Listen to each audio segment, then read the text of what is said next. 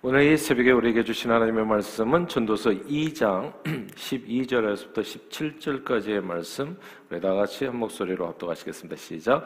내가 돌이켜 지혜자와 망령됨과 어리석음을 보았나니 왕 뒤에 오는 자는 무슨 일을 행할까? 이미 행한 지 오래전에 일일 뿐이리라. 내가 보니 지혜가 우매보다 뛰어남이 빛이 어둠보다 뛰어난 것도다. 지혜자는 그의 눈이 그의 머릿속에 있고 우매자는 어둠 속에 다니지만 그들 모두가 당하는 일이 모두 같으리라는 것을 나도 깨달아 알았도다. 내가 내 마음속으로 이르기를 우매자가 당한 것을 나도 당하리니 내가 내게 지혜가 있었다 한들 내게 무슨 유익이 있으리요 하였도다. 이에 내가 내 마음속으로 이르기를 이것도 헛되도다 하였도다. 지혜자도 우매자도 함께 영원하도록 기억함을 얻지 못하나니 후일에는 모두 다 잊어버린 지 오래일 것임이라 오라 지혜자의 죽음이 우매자의 죽음과 일반이로다. 이러므로 내가 사는 것을 미워하였노니 이는 해 아래에서 하는 그 일이 내게 괴로움이요 모두 다 헛되어 바람을 잡으려는 것이기 때문이로다. 아멘. 신학교 시절에 여의도 순복음교회 조영규 목사님은 많은 신학도들의 흠모의 대상이었습니다. 거의 우상과 같은 분이셨어요. 어, 귀신을 쫓아내시고 뭐 병을 고치시고 능력이 대단하셨죠.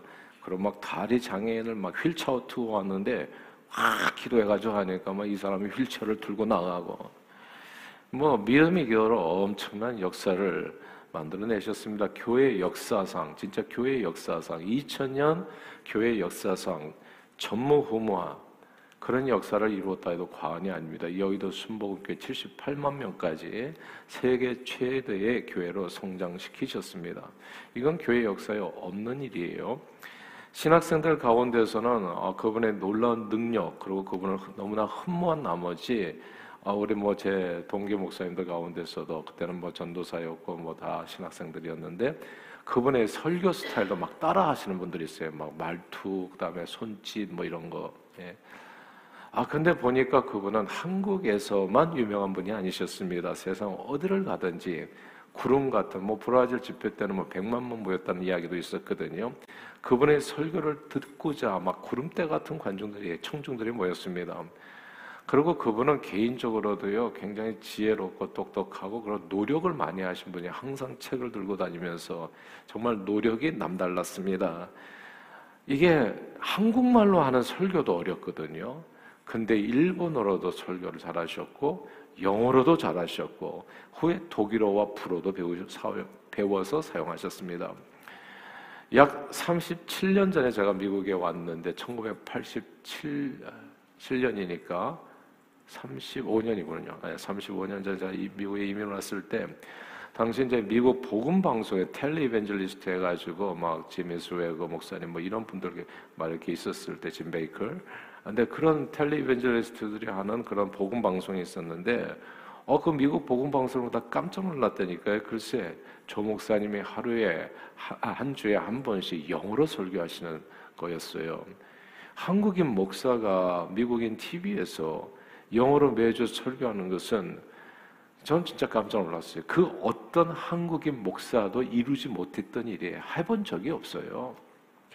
아, 그리고 그 설교가 그냥 귀에 쏙쏙 들어오잖아요. 그분의 목회자 세미나에는 뭐 한국 분들만 모인 게 아니라 전 세계. 그러니까 진짜 전무후무예요. 한국에서 그분보다도 역량 있는 사람은 그냥 객관적으로 봐서 없어요, 그냥. 예. 세계 최고예요. 그러니까 대한민국이 아니라 세계 각 나라들의 수많은 목회자들이 함께 모여서 그분에게 머리를 조아리고 그분에 관한 지혜와 지식을 얻으려고 엄청 노력했습니다. 미국에 있는 mega church들 있잖아요. 그 mega church들 말하자면 Rick Warren 목사님, Saddleback Church 같은 다 한국에 가가지고 조용기 목사님한테 배웠어요. 이거 아는 사람이 별로 많이 많이 있지 않아요. 셀 목회를 주도해가지고 만 명 이상 넘은 모든 교회가 다 조 목사님한테 배운 사람들입니다. 사실은. 그러니까 그분의 역량은 진짜 상상을 초월해요. 뭐 선지자가 자기 고향에서만 인정을 못 받는다고 한국에서만 조목사님을 가볍게 생각하는 경향이 있지 전 세계에서 다른 한국 목회자는 아는 사람이 하나도 없어요. 조목사님 외에는 그렇게 대단한 분이셨습니다. 아, 그리고 남보다 그 출중한 지혜와 지식을 갖고 계셨기 때문에 그분이 쓴 책들은 다 나오자마자 대부분 베스트셀러가 됐죠. 아, 뭐 순복음교회 교인들 78만 명만 사, 책을 사도 다 그거 그냥 베스트셀러예요. 한 번은 제가 잠깐 미국 시골에서 살 기회가 있었는데 아니 처음 만난 어떤 미국인이 제가 동양인 것을 알고 대뜸 저한테 물어보다 David Cho를 아냐고 David Cho? 난 몰라 David Cho가 누구냐고 근데 알고 보니까 조용기 목사님 이름이 Paul Yonggi Cho도 사용했지만 David Cho도 사용하셨거든요 한동안 그러니까 그분을 얘기하는 거였어요 당시만 해도 대부분의 미국인들이 한국이 어디 붙어 있는지도 모르는 때였는데 아니 미국 시골에서 그것도 작은 소도시에서 조영기 목사님을 아는 미국인이 있다는 사실이 매우 흥미로웠습니다. 신기했어요. 그분은 진짜 거의 모든 면에서 일반적인 목회자와 엄청 크게 다르셨습니다.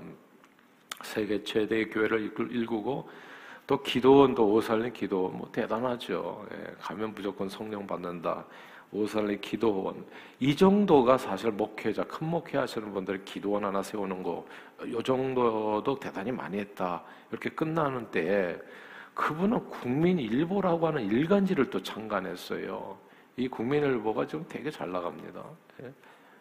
아니 그리고 대학교 한세대학교 베데스다 대학교 순복음 신학교 심장병 무료 시술 사업 엘림 복지타운 건설 이건 무슨 한 교회에서 한 교단에서 하기 어려운 일이에요. 사랑의 헌혈 운동 등 사회적인 기여도 엄청 하셨습니다. 제가 볼 때 조국 목사님은 지금까지 교회 역사에서도 지금까지도 없었거니와 앞으로도 이런 분은 다시 나오기 힘든 엄청난 역량을 보여준 목회자입니다.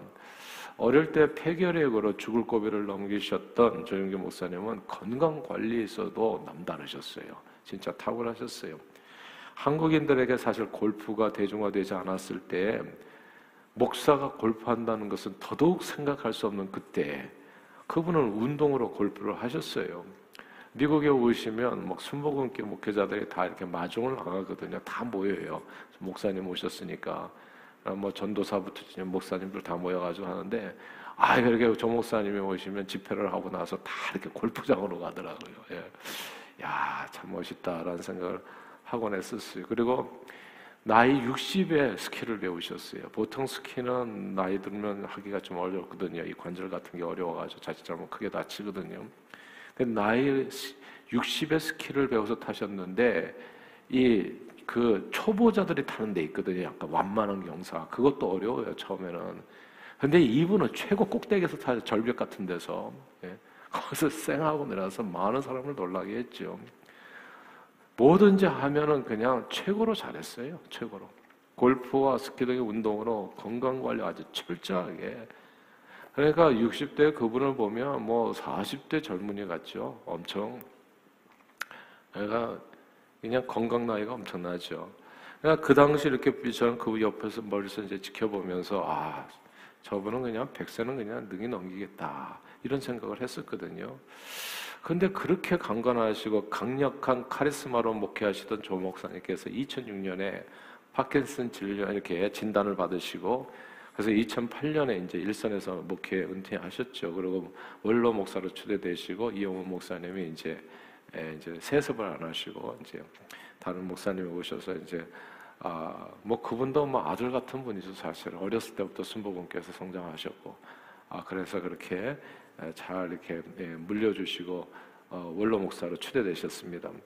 근데 원로 목사로 추대되신 후에도 주일 설교를 하셨죠. 뭐 제가 알기로는 오후 설교인가 아무튼 나름 설교 말씀도 전하시고 여전히 건강하게 여러 사역들을 감당하셨는데 야 시간이 지나면서 이게 달라지는 거예요.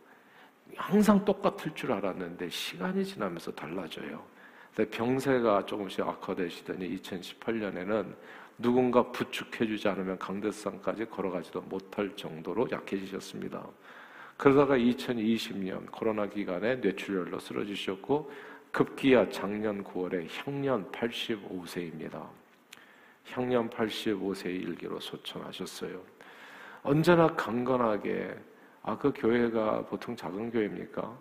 그러니까 뭐 온 교인들이 얼마나 그분 이렇게 건강 챙겨드렸겠어요. 정말 정말 목사님 사, 랑하는 분들이 한두 명이 아니거든요. 그러니까 그냥 다 별의별 거 아마 좋은 것도 많이 좀 이렇게 드시고 약도 드시고 최선을 다했으리라 생각해요. 건강 관리하고 그렇게 건강하게 한 시대를 풍미했던 신한 영웅이 85세의 일기로 요즘 같은 100세 시대에 그리 오래 사신 것 아니에요. 골프와 스키 등의 운동으로 평소 건강관리를 철저하게 했던 것에 비하면 정말 그리 오래 살지 못하고 하나님의 부르심을 받으셨어요. 어, 소천하시기 전까지도 이렇게 강대상에서 말씀을 전하시곤 하셨는데, 아, 그러니까 보니까 나머지 이렇게 그 소천하시기 전에, 바로 직전에, 그때 설교는 이제 완전히 다르죠.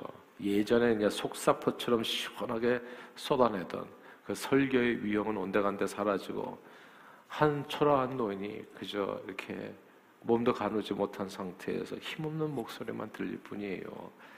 대한민국 목회자 중 그 누구보다도 똑똑하고 지혜롭고 외국어도 많이 알고 외국어 설교도 잘하시고 목회도 경영도 골프 스키 운동도 못하는 게 없고 누구보다도 부자이셨고 뭐 100억 천억 뭐 이 뭐 재산이 돈이 그냥 휴지죠 말하자면 예. 아, 근데 죽을 때에는, 돌아가실 때에는, 소천하실 때는 어리석고 한국말도 제대로 못하고, 한국말 설교도 제대로 못하고, 골프 운동 한 번 제대로 못하고, 목회도 못하고, 돈도 별로 없는 못난 목회자와 별반 일반 차이가 없어요. 똑같은 죽음. 한때는 하늘과 땅 차이처럼 어마어마하게 다르게 보였는데, 마지막 가는 길은 어쩌면 그렇게 다 똑같은지. 비슷하게 생로병사로 비슷하게 마무리되다가 그러다가 결국은 죽음으로 같아졌어요. 오늘 본문 16절 말씀이에요. 그 얘기가 16절 같이 읽겠습니다. 2장 16절 시작 지혜자도 우매자와 함께 영원하도록 기억함을 얻지 못하나니 후일에는 모두 다 잊어버린 지 오래할 것임이라 오호라 지혜자의 죽음이 우매자의 죽음과 일반이로다. 아멘. 지혜자도 우매자와 함께 영원토록 기억함을 받지 못한다. 오라. 지혜자의 죽음이 우매자의 죽음과 일반이라. 하루에도 엄청난 양의 새로운 정보가 쏟아지는 이때에 과거는 신속하게 잊혀집니다. 그분이 쓴 4차원의 영성 같은 거는 진짜 좋은 책이거든요. 근데 정 목사님이 작년에 소천하셨는데 우리가 이제 소천하신 지 1년 좀 채, 약간 넘었나요? 근데 벌써 그분이 남긴 내용들, 그분에 관한 것들, 그것을 기억하고 붙들려는 사람은 순복음 교회 내에 몇 있을지 모르지만 바깥 세상에서는 이미 별로 많지 않아요. 지혜자나 우매자나 유구한 역사 속에서 인류 역사 가운데서 그냥 점이에요. 그냥 점. 점. 그냥 사라지는 거예요. 다시는 돌아보지 않는. 나이 들면 가만 보니까 누구나 인생이 비슷비슷해지더라고요. 3, 40대야 젊었을 때야 100m 누가 더 빨리 달리냐 뭐 이런 거 굉장히 고민하는데 나이가 들면 그런 게 하나도 중요하지가 않아요. 서로 내가 제일이라고 의시될 수 있지만 야, 이게 50대부터 달라져요. 진짜. 아, 아 50대부터 달라지는 게 아니라 같아지는 거죠. 아, 외모가 점점 비슷해지잖아요. 남자들은 다 아저씨 몸매가 됩니다. 자기 생각에는 뭐 굉장히 이렇게 그냥 음, 이뭐 저기 양복 핏이라고 하나요? 그거 있을 것 같지만 거울 한번 보세요. 객관적으로 아저씨예요. 예. 그리고 또 50대만 넘으면요. 그냥 열심히 가꾸시지만 죄송하지만 거울 한번 보세요. 그냥 아줌마예요. 아줌마. 다 이제 항아리 스타일이 되죠. 이렇게 이렇게 호러병 항아리가 돼요. 항아리가. 그냥 얼굴도 이렇게 아, 열심히 하지만은 그냥 둥글고 평평해져요. 그러니까 또 보톡스 맞아가지고 또 얼굴 이렇게 붓고 또 이 참이 뭔가 세우려고 그러는데 그게 세운 게 아니라 부은 거예요 그게.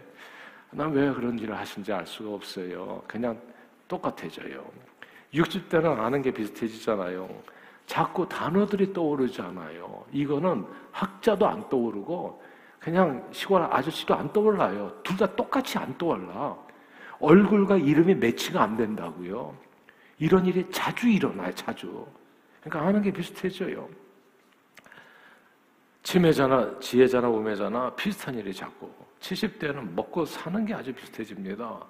진수성찬도요 젊을 때에는 맛집 쫓아다니는 게 젊을 때 쫓아다니는 거지 70대 무슨 맛집이냐고요. 예. 이게 저희 장모님도 그렇고 저희 예전에 우리 할머니 계셨는데 음식 엄청 잘하셨어요 젊었을 때. 아 근데 연세가 드셔 70이 넘어가지고 본인이 계속 음식을 하는데 간이 안 맞아 간이 너무나 짜고 그래가지고 제발 하지 말라 고 그러는데 본인은 계속 하시는 거예요. 입맛을 못 맞지 입맛을. 그리고 진수성찬은 아무리 촬영해도 70이 넘으니까 이게 몸이 안 받아서 많이 먹을 수가 없어요. 사는 공간도요, 젊었을 때는 뭐 크고 넓고 50평짜리, 100평짜리. 아예 그런 꿈을 갖지 마세요. 사는 공간도 넓으면 치울 생각이 막 아득해져요. 예. 이거 어떻게 치우나. 예. 그저 손바닥만한 공간이 만만하고 편안해진 겁니다.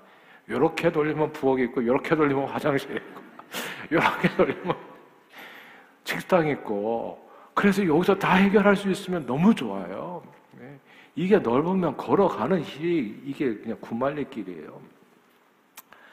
80대는 젊은 시절 아무리 골프, 스키 건강 관리를 잘했어도 건강이 비슷해져요. 비행기 타는 게 두려워지고요. 어디 멀리 놀러 가자고 그러면 생각만 해도 힘들어져요.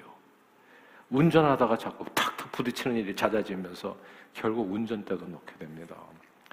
90대는 살아계시나 안 계시나 비슷해져요. 그리고 죽으면 모든 사람이 다 똑같아집니다. 모두가 일반인 죽음입니다.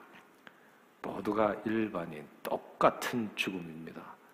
공술의 공수고 아무것도 못 가지고 가더라고요. 그분이 가지고 있었던 국민일보 한세대학교 그리고 100억 통장 이거 다 두고 다 두고 심지어 자기 몸뚱아리까지도 두고 그래야 영업만 훌훌 심판대 앞으로 나아갑니다. 이렇게 어차피 남녀노소 빈부귀천할 것 없이 모든 인생이 일반인 죽음으로 생을 막아낸다면 이 땅의 수고는 결국 헛되이 바람 잡는 것과 같지 않겠나. 그 얘기가 오늘 본문이에요. 인생의 의미가 무엇인가.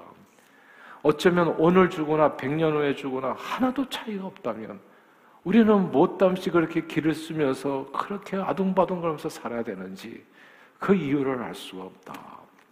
자, 사도 되기 전에 바울도 이와 똑같은 고민을 했어요. 그리고 그가 얻은 결론이 있습니다. 그게 사도행전 20장 24절이에요. 우리 화면을 보고 한번 같이 읽어볼까요? 같이 읽겠습니다. 시작. 내가 달려갈 길과 주 예수께 받은 사명, 곧 하나님의 은혜의 복음을 증언하는 일을 마치려 하면은 나의 생명조차 조금 더 귀한 것으로 여기지 아니하노라. 아멘. 내 달려갈 길, 내 인생길을 얘기하는 거죠. 내 인생길의 의미는 목숨보다 소중한 것은 주 예수께 받은 사명, 복음 증거하는 것 그것뿐이다는 거예요. 나머지는 다 허무한 거예요. 결국 같아지는 죽음인데 인생의 의미는 뭔가 사도 바울도 고민했거든요. 그러니까 인생길에서 결국 하나 딱 남는 것은 나는 이 땅에 역사적 사명을 가지고 태어났다는 거. 나는 그냥 이렇게 밥 먹고 살다가 가는 인생이 아니라 하나님께서 나를 이 땅에 누구누구 시방에 아, 아, 부모님이 이름을 통해서 나를 이 세상에 보내신 것은 먹든지 마시든지 무엇을 하든지 하나님의 영광을 위해서 살다가 영원한 생명으로 들어와라. 이 주 예수께 받은 사명이 이게 귀하다는 것을 사도 바울이 붙들었다는 것입니다.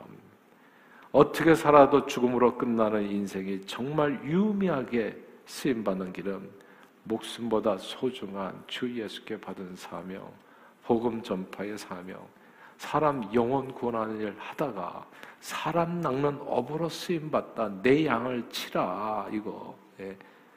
그리고 선한 행실로 하나님 앞에 영광 돌리고 예배하고 전도하고 주님과 동행하다가 열린 천국문 내가 들어가 세상쯤을 내려놓고 빛난 멸류관 함께 쓰고 주와 함께 영원히 살기 위해서 그게 인생의 목적이라는 겁니다.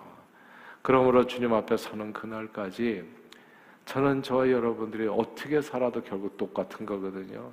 주의 복음을 위해서 쓰임 받다. 주님 앞에 이르는 저 여러분들이 다 되시기를 바래요. 너무나 이게 보니까 사람들이 이렇게 얘기하더라고요. 하루에 만 보씩 걸으면 그 조금 더 오래 산대요. 만 보씩. 근데 만 보씩 걸어가지고 들어가는 시간이 있어요. 만 보씩 걸으면 하루에 한 두어 시간, 한두 시간, 예, 그렇게 걸으셔야 돼. 근데 그 시간을 그대로 합쳐보면요. 그 시간, 한두 시간 잃어버리는 거잖아요. 그러니까 그 시간이 그 시간이에요. 나중에 그만큼 늘어나는 거예요. 예.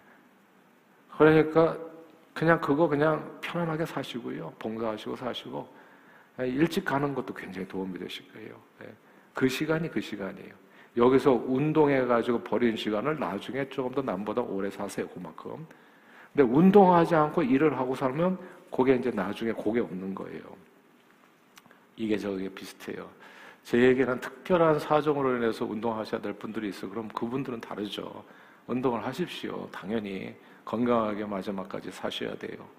그러나 너무나 그런 걸로 인해 가지고 이 땅의 삶이 결정되는 게 생사 화복의 주관자는 오직 하나님이라는 거. 하루를 살더라도 무슨 일인 게 무슨 건강하고 뭐 잘 먹고 잘 살고 이런 걸로 목표를 두지 말고 하루를 살더라도 주의 영광을 위해서 삶을 들여서 살아야 되겠다. 이 목표로 사시는 그래서 유의미한 인생, 이 진짜 무의미한 모두가 일반인 죽음으로 끝나는 이 인생에서 주의 영광을 위해서 하루를 살더라도 의미 있게 쓰임 받다. 그 나라에 건강하게 그냥 빛난 청, 천국문 확 열렸을 때 빛난 멸대관 쓰고 주와 함께 영원히 영생 복락 누리시는 저 여러분들 다 되시기를 주의 이름으로 축원합니다. 기도하겠습니다. 하나님 아버지 오늘도 주님 앞에 와서 하나님의 말씀을 통해서 다시 한번 전도자 솔로몬을 통해 가지고 우리가 다시 지혜를 얻습니다. 어차피 썩어질 인생길 내 육신을 위해서 사는 것이 아니라 영원한 하나님의 영광을 위해서 우리의 삶을 들여서 쓰임받는 복음을 해서 쓰임받는 죄들 되게 하셔서 이 생에 끝나는 그날 세상쯤 다 내려놓고 빛난 면류관 쓰고 주님과 함께 영원히 사는 저희 모두가 되도록 우리 발걸음을 온전히 주장해 주옵소서. 예수 그리스도 이름으로 축복하며 기도하옵나이다. 아멘.